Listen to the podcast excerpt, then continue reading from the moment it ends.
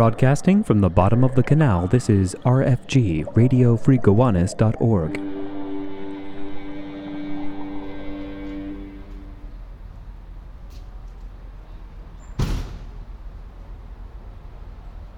Welcome to the third episode of the Radio Free Gowanus podcast.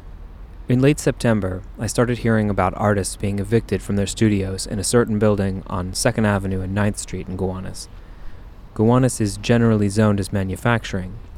These days, what that means is small businesses, small manufacturers, and artist studios are more common in Gowanus than residential spaces, like apartment buildings.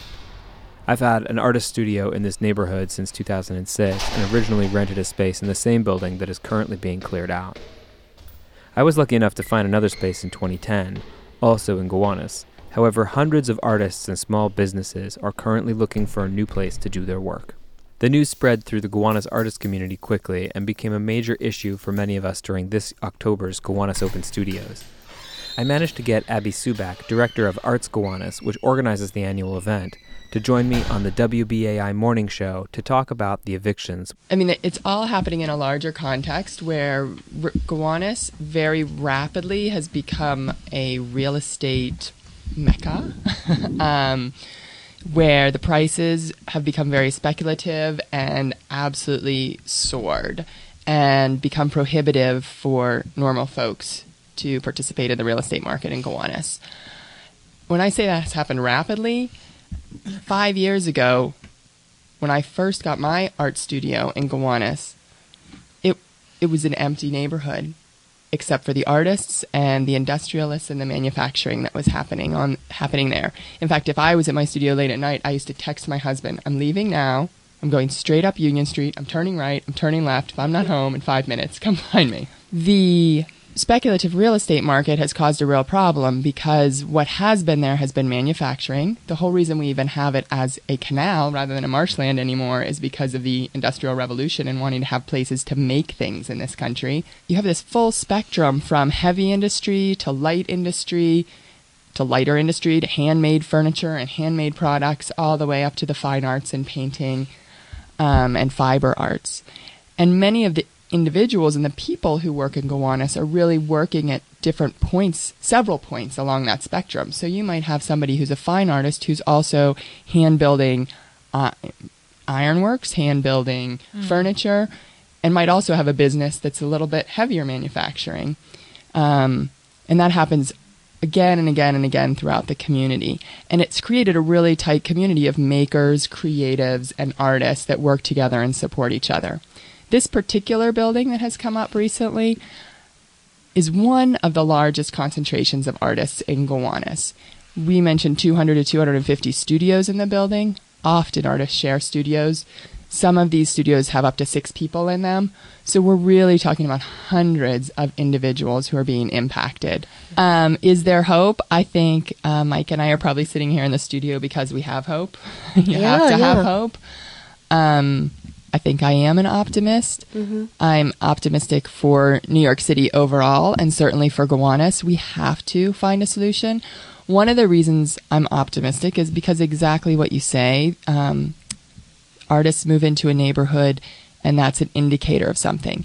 I think what it indicates when people then want to live around artists and businesses want to be around artists I think what it indicates is that we as a society value that. Absolutely. And we know deep in our core yeah. that we want to be around that creative energy. Yeah. Unfortunately, the reality of living in a capitalist world is that it's the money that then makes the decision. And we as a society end up suffocating and destroying exactly what we love about it. So I think I have hope because I think we can recognize that as a society and find ways to protect that creative energy and cre- protect that spirit in neighborhoods in New York City and keep that. We um, consider ourselves a cultural hub. New York City is a cultural hub. We have tons of exhibiting spaces and museum spaces, and those are a very important aspect. The thing that we have to recognize is that we're not going to have that art and vitality if we don't also have the artists. And to keep mm-hmm. the artists, we need artist workspaces. The foundation. But I think it's important uh, point to also uh, highlight the, the party on the 16th um, on This Douglas Friday, Street this Friday. This Friday, and uh, I think there will be sort of a gathering and a, a way that people can come and be in solidarity with the artists uh, from that building, Mm-hmm. um, and you know that that would be the place to to come to do that. Yeah. And all right, thank you so much for joining us here on the Thank WBAI having us. Morning Show. and thank you guys for your good work. Thank you. The week before, Abby had held a meeting with some of the artists from the building in order to figure out what could be done. We talked about ways to raise awareness of the issues. Should we protest? What good would it do? What were the other artists doing? I don't want to rabble around something that's not there, but I do feel like we all care about it, and I do feel like we could make something of this. So maybe, like in my mind, what was popping up as you said that is almost like you have the rally, but you actually have like as simple as cardboard cutouts, or you have like taped outlines of artists on the wall with the paintbrush, and it's like these are all the people who would be here, but they have to be packing up their studio and moving right now. And these are all the people who can't be artists anymore because they lost their studio. And then around that, I was going to do a chalk outline. I've been coming to the studio for about seven years, and the neighborhood used to be so forbidding and so unpalatable. But we all still came because this was a community and it was a good place to work. And so to be pushed out the second there's one decent restaurant is really appalling to me. And so I'm definitely in favor of direct action. Our local city councilman, Brad Lander, along with his deputy chief of staff, Catherine Zinno, were also in attendance at this meeting. Uh, I think it is worth during open studios doing something here that calls attention and brings people together, but that's not going to put any pressure on the new owners. They won't even be paying any attention. I have no idea who they are. Edward won't tell us who they are. Nobody will tell us who they are. So it's like you could rally in front of the building, but it's like rally in front of a mirror, in my opinion. You know, it's like Prospect Realty, Prospect Management, Eastern Capital Group LLC, R&R Realty, 4R Realty, Maserati Realty, Ribellino Family LLC. okay, That's who somebody you're knows. dealing with. Okay, That's Mahalia Steins, another artist who has a studio in this building.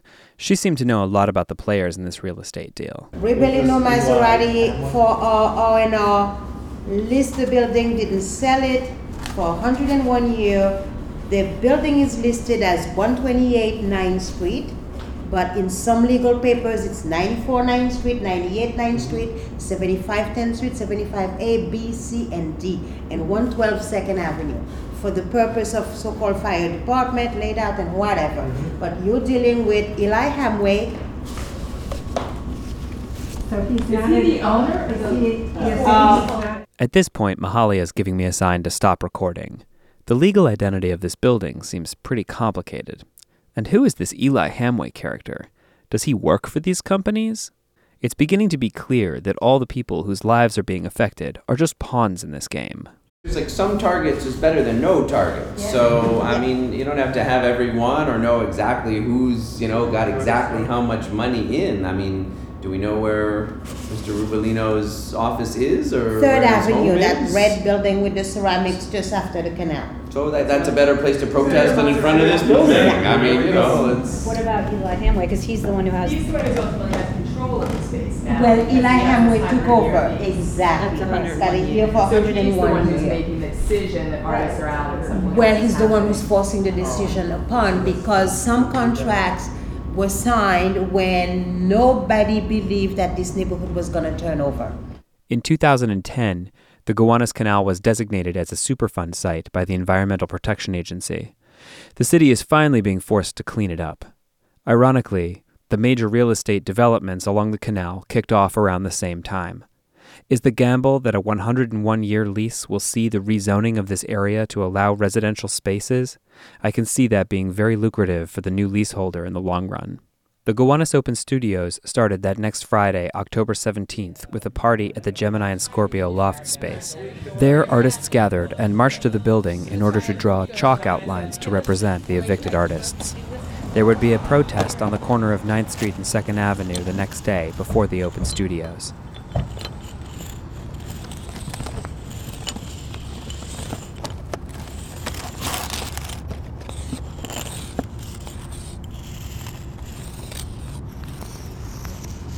As usual, Radio Free Gowanus is a little late to the rally. However, I'm going to see if I can get some statements from people who are still outside. I see some slogans written on the wall here. There's still a small group of people. I see Keep Gowanus Creative.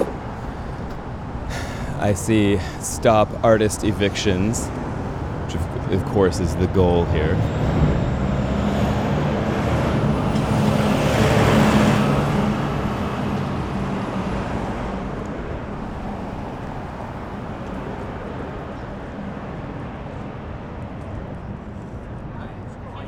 And there are chain stores, bank after bank.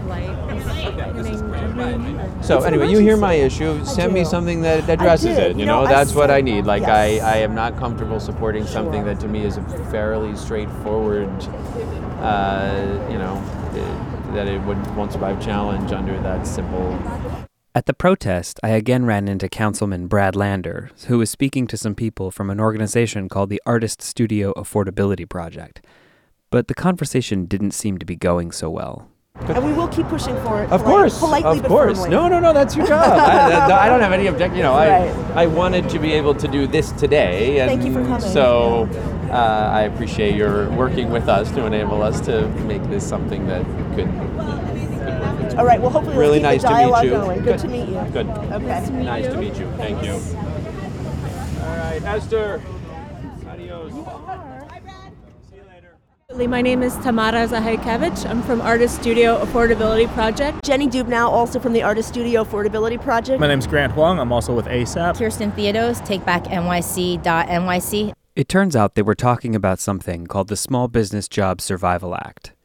I asked Jenny Dubnow from ASAP what the bill does. It does three basic things. One, it gives you the basic right to renew your lease, which unbelievably doesn't exist for any commercial leaseholder. That's why in this Gowanus building, the, the landlord was able to say to every single tenant, over 300 artists, I'm simply not renewing your lease. And he's well within his legal rights to do that because there's not even the right to renew. So the SBJSA would give all commercial tenants the basic right to renew unless you're a criminal or you haven't paid your rent for a year. But you have your basic right to renew. One. Two, you would have, if you desired it, the ability to ask for, and it would be mandated that the landlord would have to give you a 10 year lease extension, which is a huge thing for any mom and pop store or artist. You can't be moving every year. You can't be relocating and rebuilding out your space every three years. You just can't do it. In general, a lease has a built in small percentage that increase every year, but it's on lease renewal the rents get jacked up 40%, double. You know, even 15%, that's a huge amount for a struggling artist or small grocery store or bodega.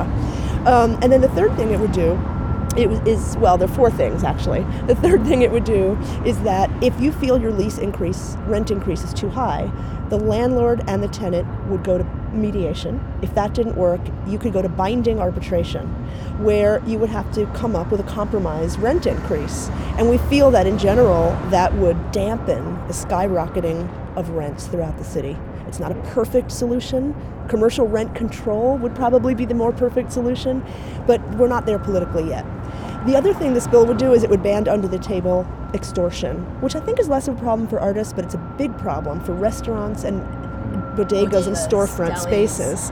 They where the landlord says, "Yeah, I'll renew your lease. Give me twenty-five thousand dollars cash." It's happening. It's rampant. 50,000, 200, 1 million. Right. Right. So, you know, we're in a crisis and, and we're at the point now where the city council has to step up. I mean, they say they love small business and they say they love artists. Well, you know, little set asides here and there is not going to do it at this point. I mean, all New Yorkers know that the arts are in a crisis and that even small business is in a crisis. And we need sweeping policy change, and that's where we need the city council to come up with something. If they're not going to support the SBJSA, fine, come up with something else. But we can't, the status quo doesn't work anymore because the city is being destroyed be- before our very eyes. And I know that sounds dramatic, but I think all New Yorkers feel that way in every neighborhood in our city. So, the Small Business Job Survival Act protects the rights of commercial leaseholders from unscrupulous landlords demanding cash under the table and jacking up the rent at the time of renewal. This sounds like a good thing, right? So why doesn't Councilman Lander support the bill? What's been happening with quite a few of the council members is that they raise these vague issues of legality of the Small Business Job Survival Act. And I think that simply giving commercial renters lease protection to put them on an equal footing with the landlords it, in my just common sense tells you that there really should not be any major constitutional issues with that. And we know we know this is true because we've been hearing this as a talking point from certain council members, many of whom supported this bill in 09 and, and 2010.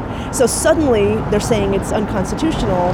We feel like this is politics, and they don't want to fight the Real Estate Board of New York, REBNY, which is very much opposed to this bill. And I think that, you know, from 1945 to 1963, New York City had actual rent control, which was much firmer legislation than the SBJSA, where all commercial leases could only go up a certain percentage. That bill survived legal challenge after legal challenge after legal challenge. So we, we, I don't think we're buying that the legality argument. In 2009, this bill should have passed with 32 council members' support. They had a unanimous support, the entire Committee on Small Business. Um, in 2010, Councilmember Lander was a sponsor of the bill. Evidently, he didn't think it was illegal then. Now, all of a sudden, there's legal problems. Look, I mean, Jenny hit the nail on the head. This is about politics. This is about um, campaign funding. This is about jobs for New York, REBNY Super PAC. It's all of it. Um, but the bottom line is this this is what the people want. And the New Yorkers are the ones who vote, not REBNY. Most of the members of the Real Estate Board of New York are real estate industry people. Many of these board members give generously to political campaigns. While Councilman Lander does not seem to be the direct recipient of such funds, it's clear that REBNY donates millions to the Democratic National Party. And it's possible that he and many other council members may be under pressure not to support this bill, since it clearly mitigates the power of commercial landlords. The rally was over, but it was time to start the annual Radio Free Gowanus broadcast for the Open Studios. I was hoping that my new neighbor in my own studio building, Gary Eckstein, a traditional stone sculptor, would stop by the station. He had just been evicted from his old space at the 9th Street and 2nd Avenue building and was moving this weekend instead of participating in Open Studios. But I was surprised by another person who came in at the same time. You are listening to the Eiley Brothers on RadioFreeGowanus.org and 88.5 FM here in the Gowanus area. I am joined here by uh, Michelle Gambetta and Gary Eckstein, uh, and we're going to talk about art, art spaces, evictions. Michelle, why don't you tell us a little bit about uh, this project Art Condo that you're working? On? I've been working on it for the last three years. It's um, a project to help artists purchase space together, purchase buildings together, and then divide it into smaller spaces which each person can own. Um, it's been inspired by looking at the city, looking at the changes in New York City, and um, real estate rental prices, especially, and then the last year or two, just the rates of rent going up, and the realization that artists often, artists and small businesses often rent two spaces and are twice as vulnerable to landlords. And um, the rental model is a very lucrative model for people who own per- who own commercial space. It's an asset. It has a lot of kicks off a lot of passive income, and whenever you rent, you're basically vulnerable to landlords. And I think that we're seeing how that's playing out for the arts community right now. Typically, you can't buy commercial space in smaller parts. I've been working with a bunch of artists for a while. I have a certificate in real estate finance and investment. Mm-hmm. I work as a real estate broker. I'm coming from the arts, and uh, I'm trying to create something that's the most affordable it can be within the market reality. Yeah. Um, Gary, you're actually my new neighbor here at 168 uh, 7th Street, but you were in this uh, building at 9th and 2nd. That's right. I was in the, in the building, which is subdivided into many, many art spaces. And uh, apparently, someone uh, uh, bought the building and decided that uh, they wanted to clear it out. And many, many artists have, have recently notified, and they're all on the street looking for new places, new yeah. studios. What, was there anything that you could uh, could do to fight it? Uh, you know, it doesn't seem like it. It was the you know we're all basically each floor I think is is rented out by an individual who then subdivides and sublet lets the studios out. And I mean, I know that my my landlord, my over tenant or whatever, was uh, negotiating to try to renew his lease and continue using the space as a studio space. But you know, after many months, that just didn't happen. I was pleased to have Michelle Gambetta, a real estate professional who was trying to do something good for artists, and Gary, an artist affected by developers, in one place. Gary had just said something really important that he was subletting his studio from someone who had a commercial lease that was not being renewed. So there was literally nothing Gary or any other artist in that building could do about being kicked out of their space. They didn't have any legal stake in the commercial lease. But now the Small Business Jobs Survival Act started to make a lot of sense to me. If Gary's overtenant, the guy whose small business consisted of renting studios to artists, had the basic right to renew his commercial lease or at least take the new landlord to arbitration, this wouldn't be happening. At least not so quickly.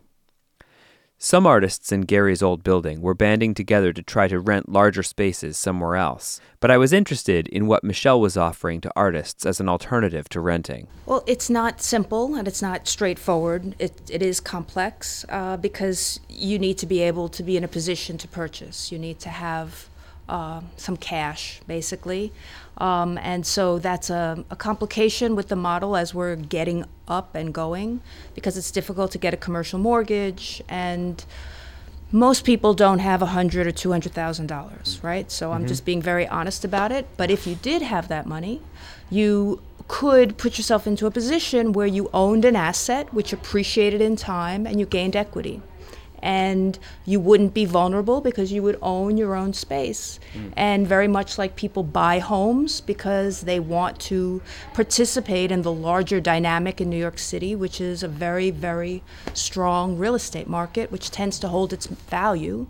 Um, you know, we're looking at the bigger picture. We want to be trying to create additional ways for people to be able to buy, but we're starting from the bottom as a very grassroots Yeah. project without any funding. And so we want to find and we want to spread the word for people who are in that position to be able to jump in and join forces to buy a building, Yeah. you know, and then you can own. And it could be a, as big or as small a space as you want. Um, you know, but it's all about the numbers. Real Right. estate is very much all about the numbers. What's happening in Brooklyn, because I'm very aware of the market because I'm working in the industry, is that so many building owners don't want to even give long-term leases. Like everybody thinks they own gold now. that's that's the deal with Brooklyn, and that's even the Bronx. Like they own something that's so great it's going to appreciate. They don't want to lock people in. They don't want to necessarily give long-term leases. They want it to be able to turn over. Landlords are all connected with the government. You don't think about it, right? But people war over land. Mm-hmm. Real estate is land, and it's a very aggressive business. And on some level, as a renter, you're like many levels removed from the real hurly burly of it. But when it comes down to it, you can be squeezed. You're just mm-hmm. like part of the, the system. But it's it's a relatively aggressive business. So trying to participate in it without being an asshole Right. is part of what I'm hoping, you know? That's the plan. What what's going to happen to the variety of culture that we have in, uh, for instance, Gowanus if the, the real estate market keeps going the way that it is? Well, maybe you'll end up being like Williamsburg. You- which looks a lot like Soho, I've noticed. Yeah. Yeah. You know, with these art condo buildings, we're thinking about trying to figure out ways to limit them to creative people so that it, you know, like Soho had a problem, like so many of those artists who bought in AIR buildings, then they got priced out because people were able to sell for very high prices and brought in people who didn't want the real creative original artists. Mm-hmm. You know, to me, it's like a loss. Like, it's always the city's becoming so generic Hmm. and so big box and those are the people who can really pay the most rents luxury condos you know creative people know you can come in and make something beautiful you don't need to buy it beautiful Collective buying is one way of trying to compete with commercial developers, but most of the artists I know don't have enough saved for something like that. It's hard for me as an artist to imagine becoming a commercial leaseholder. I have student loans, I don't get paid a lot. What are the rest of us supposed to do? Yeah, and artists have to step up and become more political if there's any if we're going to change anything, we need the numbers. Right. So it's going to take everybody. right. It seems to me that part of what makes New York City a luxury destination is its arts and culture. I believe this is what backs up the value of luxury lifestyle art, craftsmanship. No one wants to see a New York without artists, but artists have to stand up and make their voices heard because otherwise the type of people who wield millions in cash will drown them out and destroy their livelihood. To find out who your city council member is, go to council.nyc.gov and click Who We Are. Enter your address and borough, and then click Find My Council Member. Call them up and tell them that you're an artist and that you want them to support the rights of commercial leaseholders so that you don't lose your studio. Thank you for listening to this episode of the Radio Free Gowanus podcast.